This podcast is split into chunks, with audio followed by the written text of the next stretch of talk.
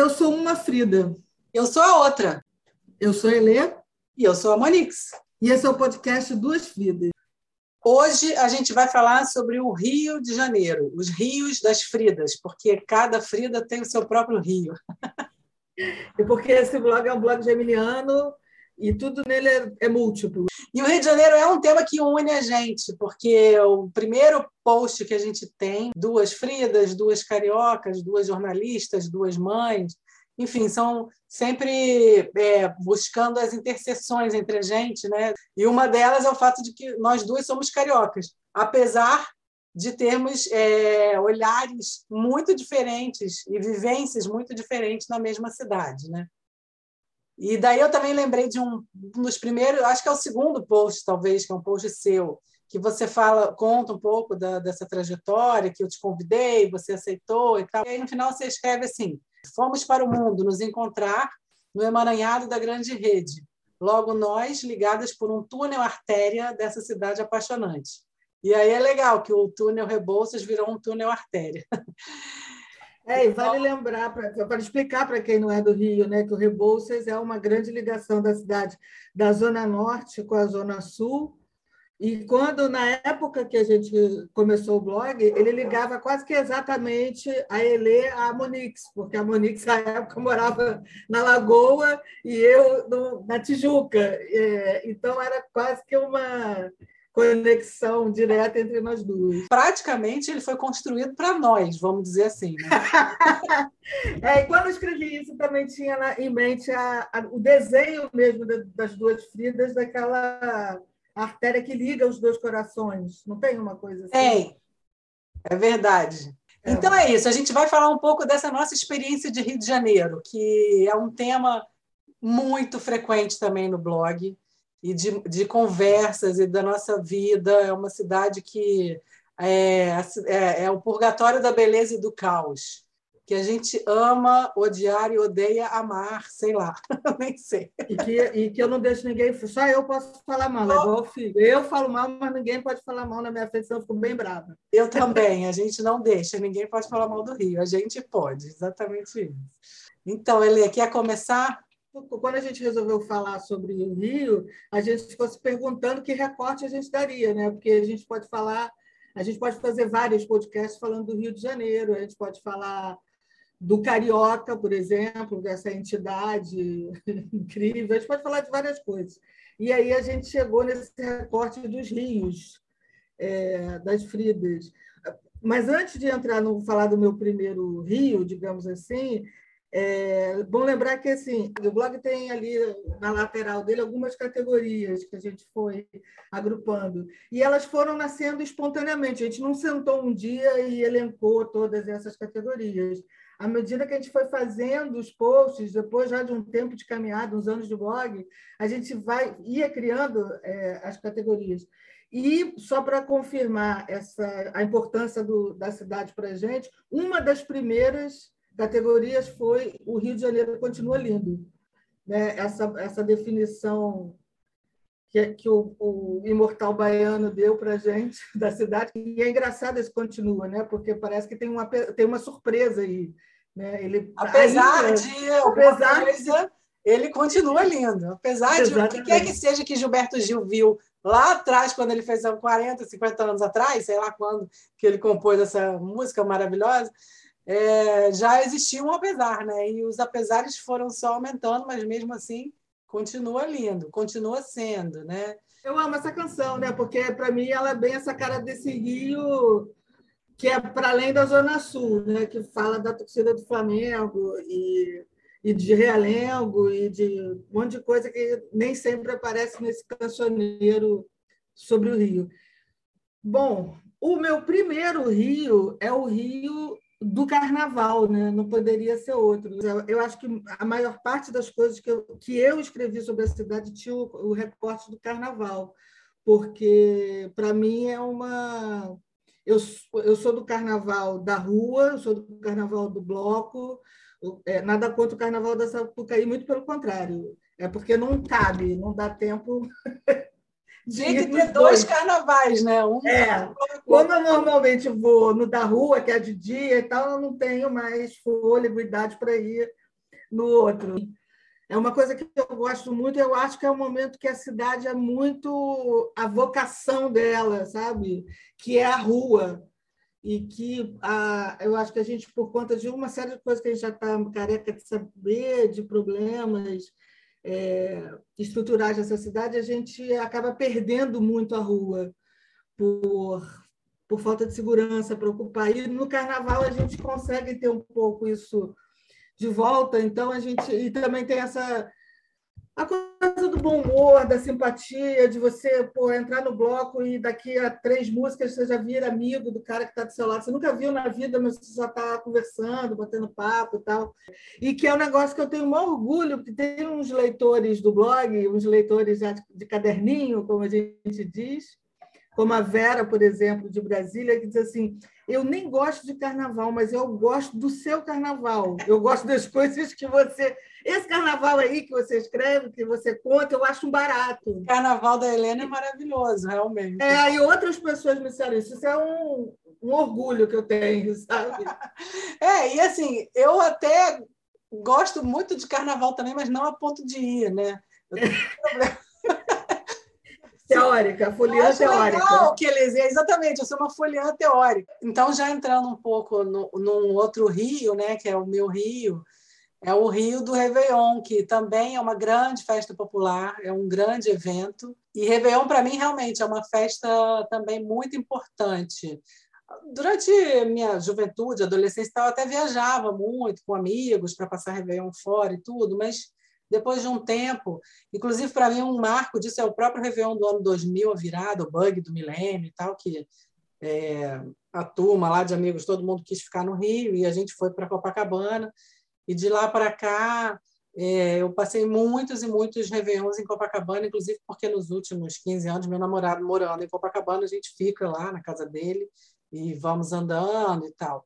Mas é uma festa realmente linda, e que também tem muito esse espírito, de outro jeito, mas que também uhum. tem muito esse espírito, de uma coisa democrática, uma coisa, um, um evento que ocupa, né, a cidade, ocupa com gente que vem de fora só para isso, com gente de outros, outros rios que vem para esse Rio de Copacabana. Copacabana, que é um bairro também, que eu tenho uma relação super peculiar com Copacabana, porque é um bairro que eu implicava muito, não gostava, até achava um bairro assim, complicado, é, mal projetado, aquelas, aquelas avenidas com aqueles prédios colados um no outro que não deixa o, o vento do mar, né, circular, aquelas muralhas, mas que, por outro lado, é realmente a princesinha do mar, é a praia mais bonita, eu acho, da nossa orla. É, e que eu comecei a frequentar muito por conta do fato do meu namorado morar lá e eu vou muito lá e tal. Então, assim, purgatório da beleza e do caos, Rio de Janeiro, em Copacabana, isso é amplificado, né? Muito amplificado. Então, é um bairro que é, uma certa, de uma certa forma, uma síntese também da cidade. E eu também tenho vários posts sobre Copacabana, que é uma coisa engraçada, porque eu não escrevo tanto sobre o bairro onde eu moro, mas eu escrevo muito sobre Copacabana, porque acontecem coisas lá. Né? Depois que eu passei a frequentar, eu passei a gostar muito, porque eu acho Copacabana um suburbão. E é, exatamente! Mim, e eu, isso, para mim, é uma qualidade assim, inegável. É, né? Um suburbão com praia. É... É, ou seja, é uma perfeição completa. Né? Pô, pode ser melhor do que isso. É tudo que o carioca precisa. Pô. Você tem camelô, aquele caos, um monte de loja, barulho, um monte de ônibus passando, super poluído. Ao mesmo tempo, você anda duas quadras, tem aquele ar maravilhoso da praia. E, enfim, um ventinho, uma brisa deliciosa, aquele cheirinho de mar. Barulhinho de onda batendo com barulho de ônibus ao mesmo tempo. É, tudo, é, é realmente uma síntese do Rio de Janeiro, aquele bairro. E tem tudo a ver tanto com o Carnaval quanto com o Réveillon. Então, acho que esses nossos rios aí já se amarraram um pouco, mas tudo bem. Bom, um outro rio que é muito, está muito presente no blog, praticamente da minha responsabilidade, digamos assim, que, que une as, uma categoria que é religare, que fala de religião, na verdade, fala de coisas religiosas, tá? Religião num sentido assim, muito amplo. É, e efemérides, né? São as datas e tal. Então, eu sempre marco no, no blog É, datas importantes, que eu acho importantes para mim, que tem muita ligação com a cidade, como o São Sebastião, Dia do Padroeiro. Cosme Damião eu nem falo muito, porque como é meu aniversário, eu fico um pouco... eu não, acabo não falando muito para não parecer que eu estou puxando a brasa. Mas é uma efeméride que é muito a cara do Rio de Janeiro, assim, de, um, de uma parte do Rio de Janeiro. Para a Zona Sul não tem tanto essa tradição, mas no, na Zona Norte, para o subúrbio, a coisa da, da distribuição de doce das crianças... largadas, enlouquecidas pela rua, correndo atrás de doce. Isso é uma cena bem típica carioca. Tem né? o, São, o São Jorge também, né, Luiz? Exatamente, eu ia chegar nele, ia deixar por último, mas não menos importante, muito pelo contrário, o São Jorge, né? São Jorge, que, cuja, cuja fé eu vim aumentando ao longo do tempo, fui ficando cada vez mais devota dele. E vou à igreja, é, faço questão de ir à igreja no dia de São Jorge. E também é, é, é esse padroeiro informal do Rio de Janeiro. O padroeiro do Rio é São Sebastião, mas a, a festa que se faz no Rio de Janeiro e São Jorge é muito mais intensa, né? E isso é uma, esse é um outro Rio meu. É, o Rio dessa, que tem esses marcos é, simbólicos, religiosos, ecumênicos sempre. E um, um outro Rio meu, é, bem mais mundano, bem menos elevado espiritualmente, que é o Rio, é, um Rio meio blasé com as celebridades, sabe? Tem uma história do Caetano, que não sei se é uma lenda urbana, mas eu acho que não é, que o Caetano, num show que ele deu em algum lugar aqui no Rio, ele falou: o problema do Rio de Janeiro é que tem mais celebridade na, na plateia do que no palco. Ou, ou... Eu nem sei se era celebridade propriamente, mas que a plateia se achava mais celebridade, alguma coisa assim. Quando a gente estava ainda naquela, naquela época bem do, do modern, que é, vinham... pessoas do, do Brasil inteiro aqui para o Rio, a gente sempre se encontrava, né? Acho que as pessoas foram na Fiorentina, no Leme, é um restaurante bem tradicional do Leme, para quem não é daqui do Rio, né? Fica na orla, assim, da praia. E tinha alguma pessoa famosa, que eu nem sei, nem vou saber dizer quem. E aí essa amiga, que não era do Rio, era de Minas, ficou tietando, querendo ir lá pedir autógrafo. E as cariocas, tipo, não, ninguém faz isso, você não vai pedir autógrafo, nem tietar ninguém. E ela, eu vou sim, tô nem aí, dane-se. Foi lá, pediu para tirar foto e tal, e ficou todo mundo, ai, que mico. Eu nem estava nesse dia, mas eu lembro muito, foi uma coisa que me marcou, porque realmente... é uma coisa muito carioca isso, de você, não, não vou pedir autógrafo, pedir para tirar foto. Eu tinha esse problema com a Júlia, quando ela era pequena, tem, sei lá, uns dez, doze anos, que começa a se ligar nas pessoas famosas. Uhum. E, eu, e, é, e é isso, no Rio de Janeiro, eventualmente, você esbarra nessas pessoas. Eu ia a teatro com ela e tal. E aí ela ficava querendo pedir, e eu dizia, não, minha filha, não. A gente não faz. Ela disse, não, faz. Não, não, não, você vai lá e faz. Eu fico aqui esperando. Isso e, não se e faz, isso está fora da, da, do ethos do carioca. Eu viajava muito a trabalho, uma época, e no aeroporto de Congonhas, né, ali na sala de espera, né, você esperando para embarcar, volta e meia tinha alguém famoso esperando um avião. E era absolutamente normal. A pessoa famosa chegava, sentava e se formava uma fila de pessoas para tirar foto. E eu olhava aquilo assim com um...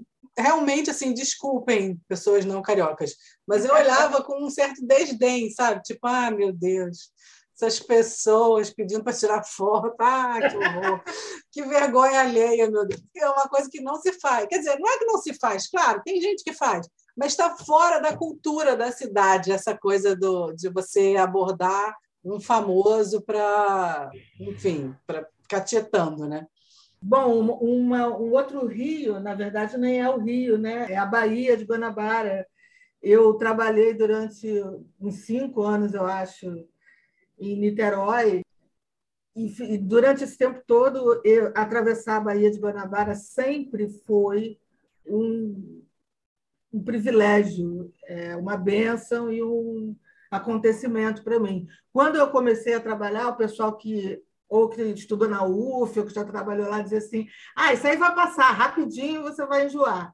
Não enjoei. Até hoje, não enjoei, talvez, e talvez seja a coisa que eu sinta mais falta, é, é de fazer esse, esse trajeto. E é um trajeto é, comum, simples de fazer, né? Banal, muita gente faz todos os dias, e, mas que é um negócio espetacular, porque você, você tem uma, uma visão da cidade. É, são vinte minutos assim, que você consegue ver todo o entorno, você consegue ver as montanhas, e, e é, é muito bonito. É um negócio que eu não consegui me acostumar, ainda bem. Então, esse, eu tenho um rio assim também da paisagem, que é o fato de ter crescido na zona sul do Rio de Janeiro, sempre nos arredores da Lagoa Rodrigo de Freitas, que para mim é o lugar mais lindo da cidade, até mais do que a praia, porque existem muitas praias tão lindas. Mas... A gente está bem, bem musical hoje, né? É, existem muitas praias tão lindas e tudo mais, mas a Lagoa Rodrigo de Freitas é uma coisa única, não existe nada igual no mundo, eu acho. Eu, pelo menos, não sei, nunca vi nada parecido. Então, é uma paisagem que ela está lá, você não precisa nem estar tá usufruindo dela, eu não preciso ir para a beira da lagoa todo dia, mas o fato de saber que eu estou a dois quarteirões da lagoa é uma coisa que, não sei, É, é, isso dá uma coisa meio, meio marrenta mesmo, eu acho, para quem cresce na zona sul do Rio, sabe? Não é só a praia, é, é, é essa coisa assim de eu moro num lugar que é foda, assim, que realmente é o lugar mais lindo do mundo e é um lugar que é meio de todo mundo. Todo mundo que vem ao Rio se apaixona, todo mundo... E a cidade é acolhedora mesmo, todo mundo que vem morar aqui vira carioca, está tudo bem, tudo certo, não tem problema. Pessoas de vários lugares do Rio, inclusive, quando eu morava na Lagoa mesmo, na, na Fonte da Saudade, que é uma, uma região ali que fica em torno, num bairro que fica em torno da Lagoa, Lagoa Rodrigo de Freitas, para quem não é daqui, tem uns quatro bairros, mais ou menos, sei lá, em volta. E as pessoas moradoras da Lagoa, em geral, é, reclamavam muito quando chegava o fim do ano, Natal, porque existia um, um evento, barra, um monumento, sei lá, que era, que era a árvore de Natal. É, mas cada ano ela ficava maior, cada ano tinha um evento para a inauguração da árvore, para o encerramento da árvore e tudo mais. E então aquilo foi se tornando tipo um evento dessa temporada de festas, né, de Natal, Réveillon e tal, que era ir ver a árvore da Lagoa. E aí, com isso, vinha gente do Rio de Janeiro inteiro, a Lagoa virava um ponto de visitação. Aí era mais difícil de encontrar vaga, as pessoas paravam em cima das calçadas, tinha muito ambulante vendendo comida, ficava aquele movimento, a Orla da Lagoa, que geralmente é um lugar vazio, que só tem ali... o pessoal que mora ali correndo, enfim, fazendo um piquenique, alguma coisa assim, mas é, ficava lotado. Então, as pessoas que moravam ali, que é um bairro nobre, um bairro, né, de alta renda, classe média alta e tudo, as pessoas ficavam reclamando, né? Ah, essa árvore da Lagoa, né? Fica vindo aí a galera suburbana, é, meio que compostar, sei lá como fala isso, a nossa Lagoa. E já eu achava ao contrário, eu achava uma, eu adorava essa época, adorava o dia da abertura, eu fazia questão de ir ver, porque era isso, era uma coisa que ocupava aquele espaço de um jeito assim tão lindo, sabe? Uma coisa que é bonita desse jeito não pode ficar só para quem mora em volta dela, tem que ser para todo mundo. E, enfim, então eu tenho muito essa, essa relação também com essa orla da Lagoa, né? E, ao mesmo tempo, pouca relação com praia. Eu vou pouco à praia. Eu, eu, para mim, a praia... Eu não gosto de praia com muita gente. Eu gosto de, eu gosto de mar. Gosto de ficar no mar. Mas eu não gosto de, de um espaço muito cheio. Para mim, a praia é um lugar mais é, reservado, onde eu gosto de ir sozinha ou com pouca gente. Então, a praia do Rio realmente não é para mim, é uma praia muito urbana, né? É, não funciona muito bem. Mas é engraçado porque a gente, mesmo sem frequentar a praia, o carioca é, entende o mar, né? Então, eu lembro uma vez que eu fui ao Batuba, quando eu era adolescente, e, e eu estava hospedada na casa de uma família, era uma família amiga da minha família. Então, tinha avós, os pais e as meninas da nossa idade, tipo com dezesseis anos.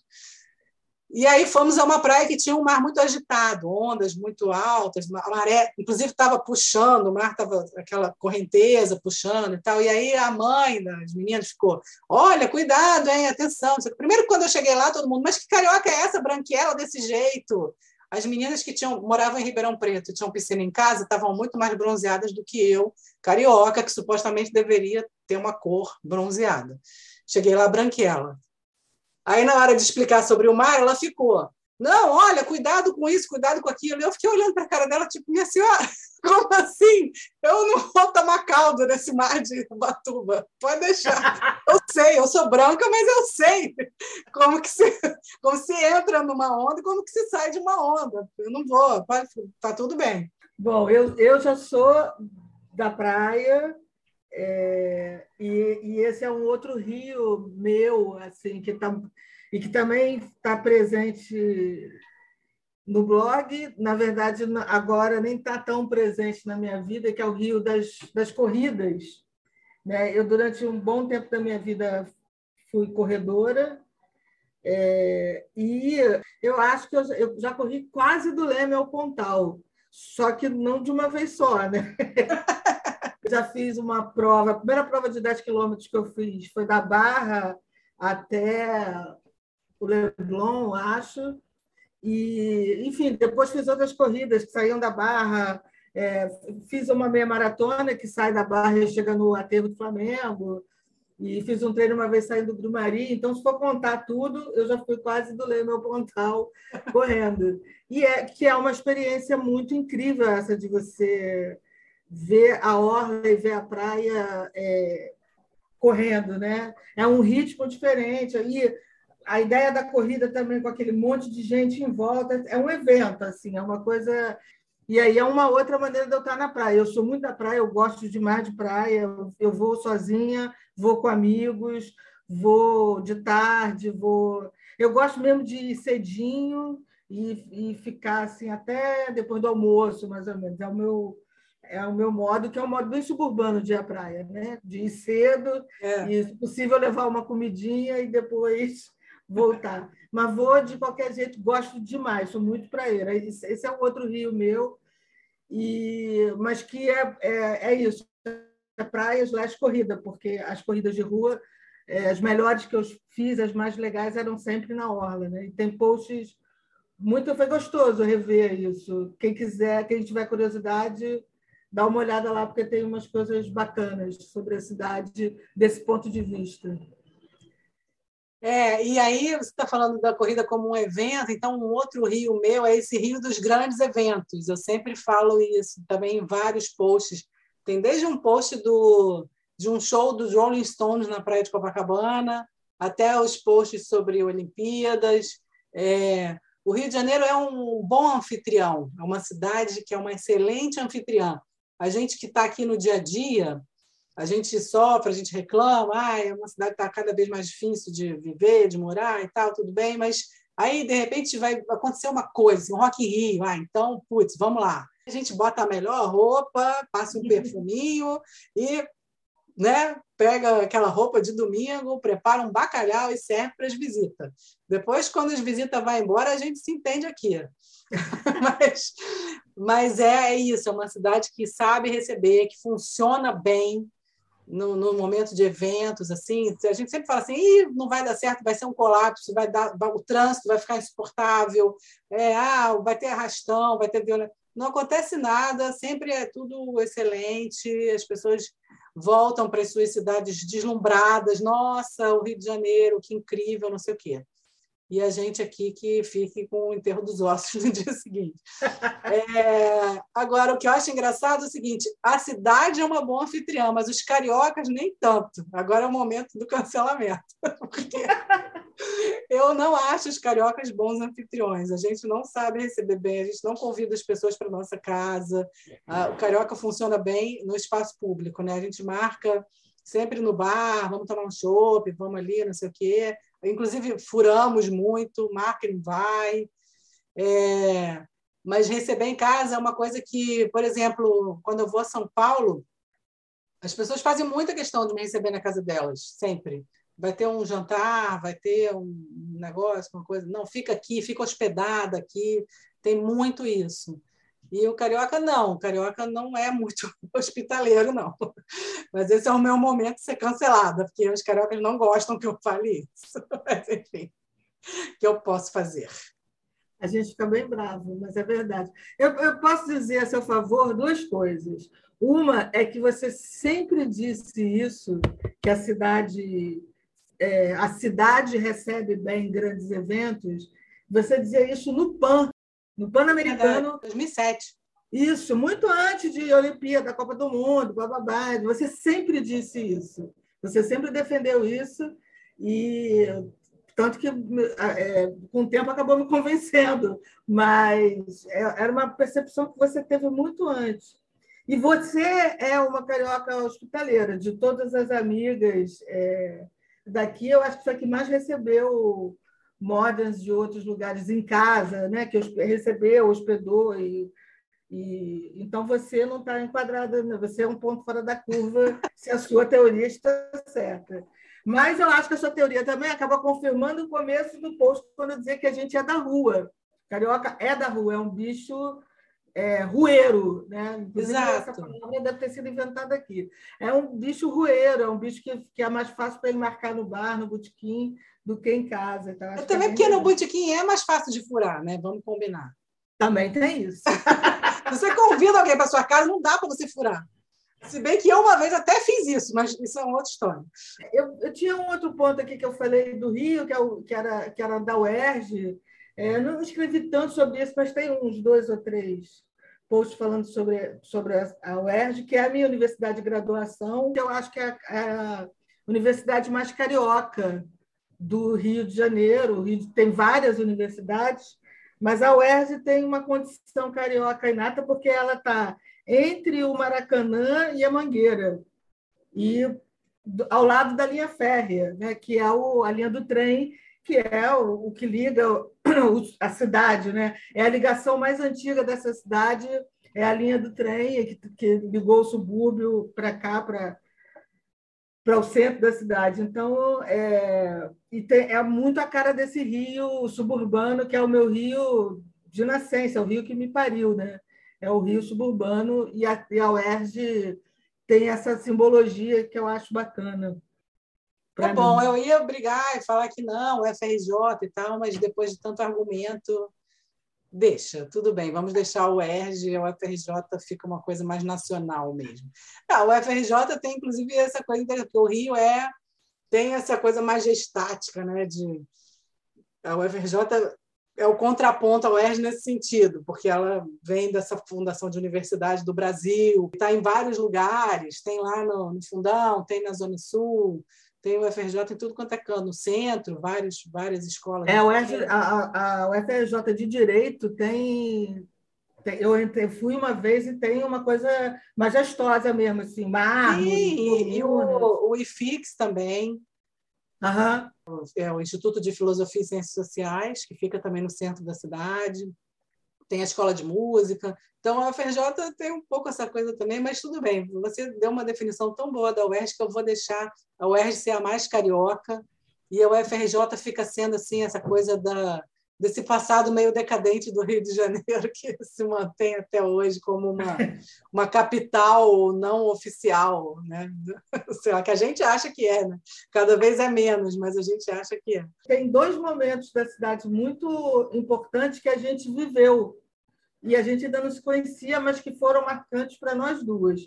Um foi o show do Chico Buarque no Maracanãzinho, que foi um show incrível, que ele voltou, sei lá, a gente perdeu a conta de quantas vezes ele voltou. Acho que foram ao uns cinco bis. Isso a gente está falando de, sei lá, anos, final dos anos oitenta, né? Final dos anos oitenta, dos anos oitenta e sete, oitenta e oito, talvez. Que o Chico tinha ficado, sei lá, dez, doze anos sem fazer show, né? E ele já não é de fazer muito, mas ele tinha ficado muito tempo sem fazer. E aí ele fez uma, uma temporada no Canecão, que esgotou e tal, não sei o quê, e depois ele foi fazer esse show, um show no Maracanãzinho, para o povão, e a gente estava lá. E uma outra coisa, assim, a gente teve um ano que a gente fez uma brincadeira de escrever sobre o nosso carnaval inesquecível. E a Monique é, escreveu sobre o Carnaval do Salgueiro, que você viu na Avenida, se eu não me engano. Foi, na Avenida, inesquecível, realmente. É, e eu falei do carnaval, que eu também, o único que eu vi na Avenida, que eu vi o, um homem voando, que o João Gil tenta fez o homem voar na Avenida. Mas a gente conversando, é, nem lembro se isso virou post ou se foi uma conversa nossa, que uma coisa que foi assim mind-blowing para a gente foi o Carnaval da Vila Isabel, que zomba. Que zomba. Que a gente falou, cara, eu chorei vendo isso na televisão, e aí você vai, eu chorei também. Eu, eu, que eu também, não... se não me engano, é oitenta e oito, se não me engano, é mil novecentos e oitenta e oito. Sim, sim, que foi o ano da cem anos da abolição também. Que, para quem também não sabe do que a gente está falando, que Zomba foi o enredo da, da Unidos de Vila Isabel, que homenageia os cem anos da abolição, mas eles, em vez de fazerem aquele carnaval de miçangas e brilhos e paetês, espelhos e tal, eles fizeram um carnaval que era da palha, da juta. Era uma uhum. coisa... Nossa, só de falar eu já fiquei arrepiada. É. Era uma coisa muito, assim... Era muito África, né?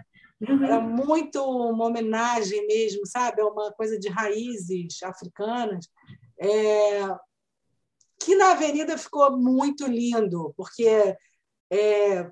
foi completamente diferente de tudo que tinha sido feito. E a vila, que não é a minha, nem a minha escola, nem da Bonix, é... a Bonix é portelense, eu sou mangueirense, mas foi, a gente teve também esse momento de, de união, assim, a, gente, a gente concorda que esse impacto foi...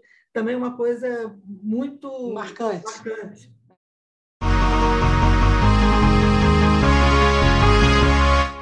Então, agora a gente vai fazer o quadro Opiniões Não Solicitadas, em que a gente fala de coisas que ninguém perguntou, mas a gente quer dar um pitaco mesmo assim. E eu vou falar de uma coisa que é sobre bitcoins, sobre essa mineração de criptomoedas, não sei o quê, que... Como eu trabalhei muitos anos com o mercado financeiro, produzindo conteúdo e tudo, todo mundo acha que eu entendo, mas eu não entendo nada. O meu ponto é o seguinte, eu fiquei muito chocada com uma informação que meu filho trouxe para mim, falando sobre o consumo de energia desse negócio, que é uma coisa de louco, eu nunca tinha parado para pensar nisso, porque a criptomoeda tem alguma coisa lá que você tem que minerar. E aí isso é feito, minerar significa você botar computadores para resolver alguns problemas e quebrar partes do código para soltar novas unidades da moeda. Não, não me peçam para explicar, que eu não vou saber. Mas esses computadores dos mineradores são supercomputadores. E eles ficam ligados vinte e quatro horas por dia resolvendo esses enigmas matemáticos numa velocidade mais rápida possível, não sei o quê. E aí é, a moeda virtual é criada a partir disso. É uma coisa louca. Bom, aí foi feito um levantamento da Universidade de Cambridge que o, o Bitcoin hoje, essa mineração de Bitcoin, consome mais energia do que toda a Argentina. Uma coisa de doido.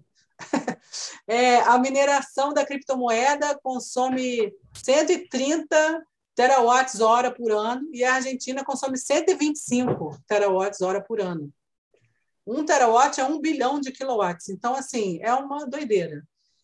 E, assim... O problema é que esse consumo de energia ele tende a aumentar, porque cada vez mais vai ter mais criptomoedas em circulação. Então, no momento em que a gente devia estar pensando em formas de reduzir o consumo de energia, né, que a gente, é, porque a energia não é essa coisa infinita que existe por aí, tem um custo muito alto, impacto ambiental e o caramba, inventaram uma coisa que consome mais energia do que tudo no mundo, dizendo que é virtual, ainda por cima. Eu fiquei muito revoltado. Essa é a minha opinião não solicitada. Só queria falar isso.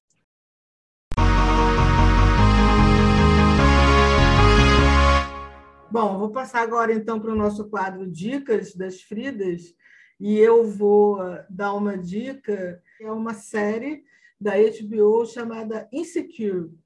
É, já é... Não é nova, na verdade, já... A última temporada dela tem cinco temporadas e acho que terminou em dezembro, mas é, eu acho que foi falado pouco sobre essa série.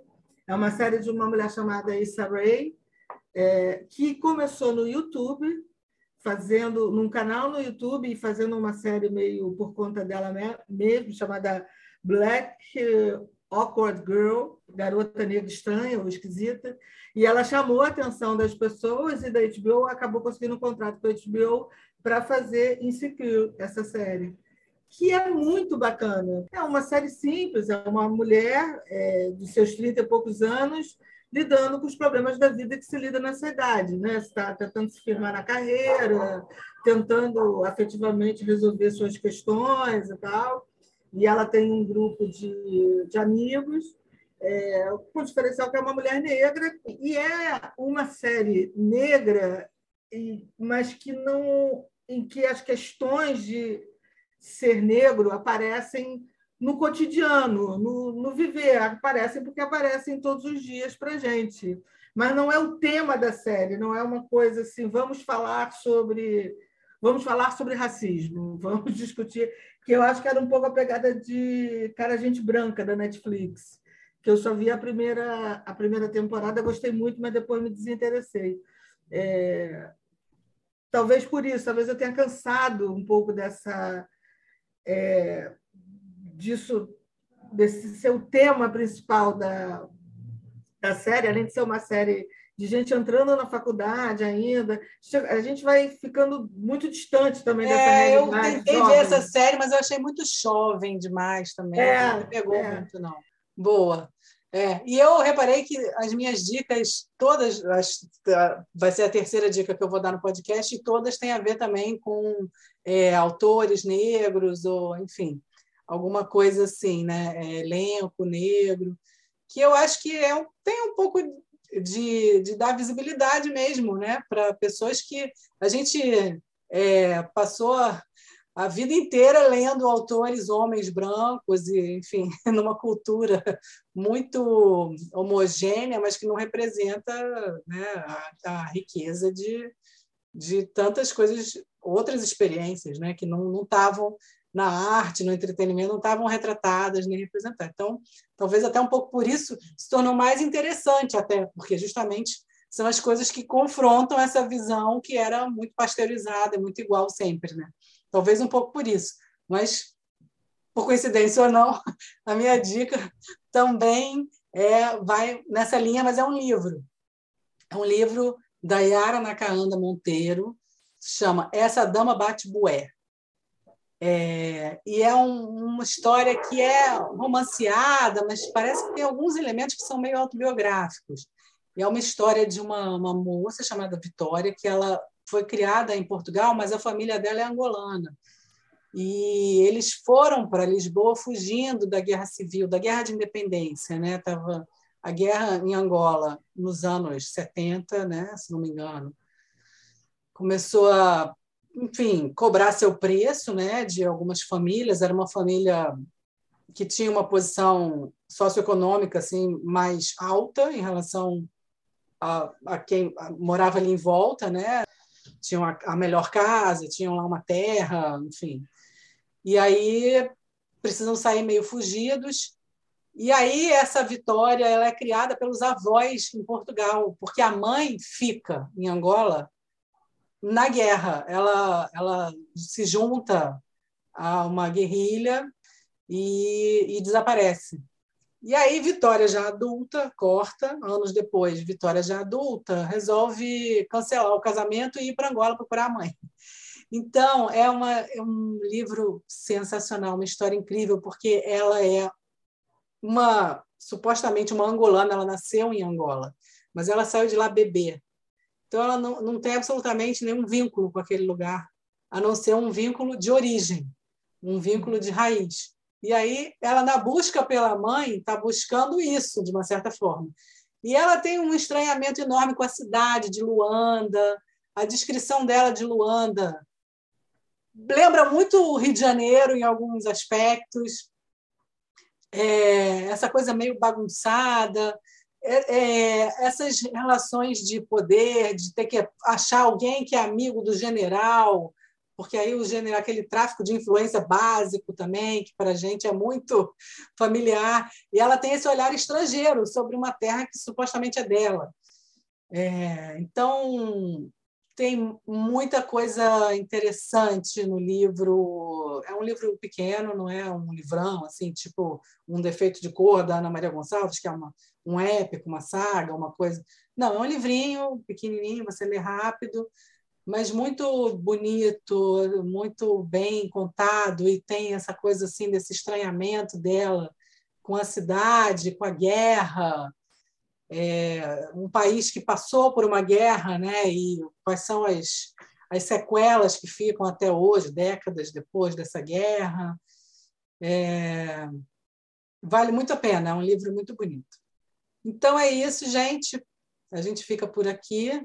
A gente volta, não sabe quando, porque o nosso podcast é igual ao nosso blog. A gente faz quando dá, quando tem alguma ideia, quando as agendas permitem. E está tudo bem. E é sobre isso. É sobre isso, está tudo bem. A gente não, não se preocupa em ter uma periodicidade, porque isso para a gente tem que ser uma coisa gostosa de fazer, um prazer, um... Uma, uma diversão para a gente também, né? Não é mais um trabalho, mais uma tarefa, mais uma coisa para a gente colocar ali na nossa rotina, é mesmo pela diversão. É, segue a gente no Instagram, duas, arroba Duas Fridas Oficial, e no Twitter, arroba Dufas, e o blog duas fridas ponto wordpress ponto com. É isso, gente. Até a próxima. Beijo grande, aquele abraço. Aquele abraço.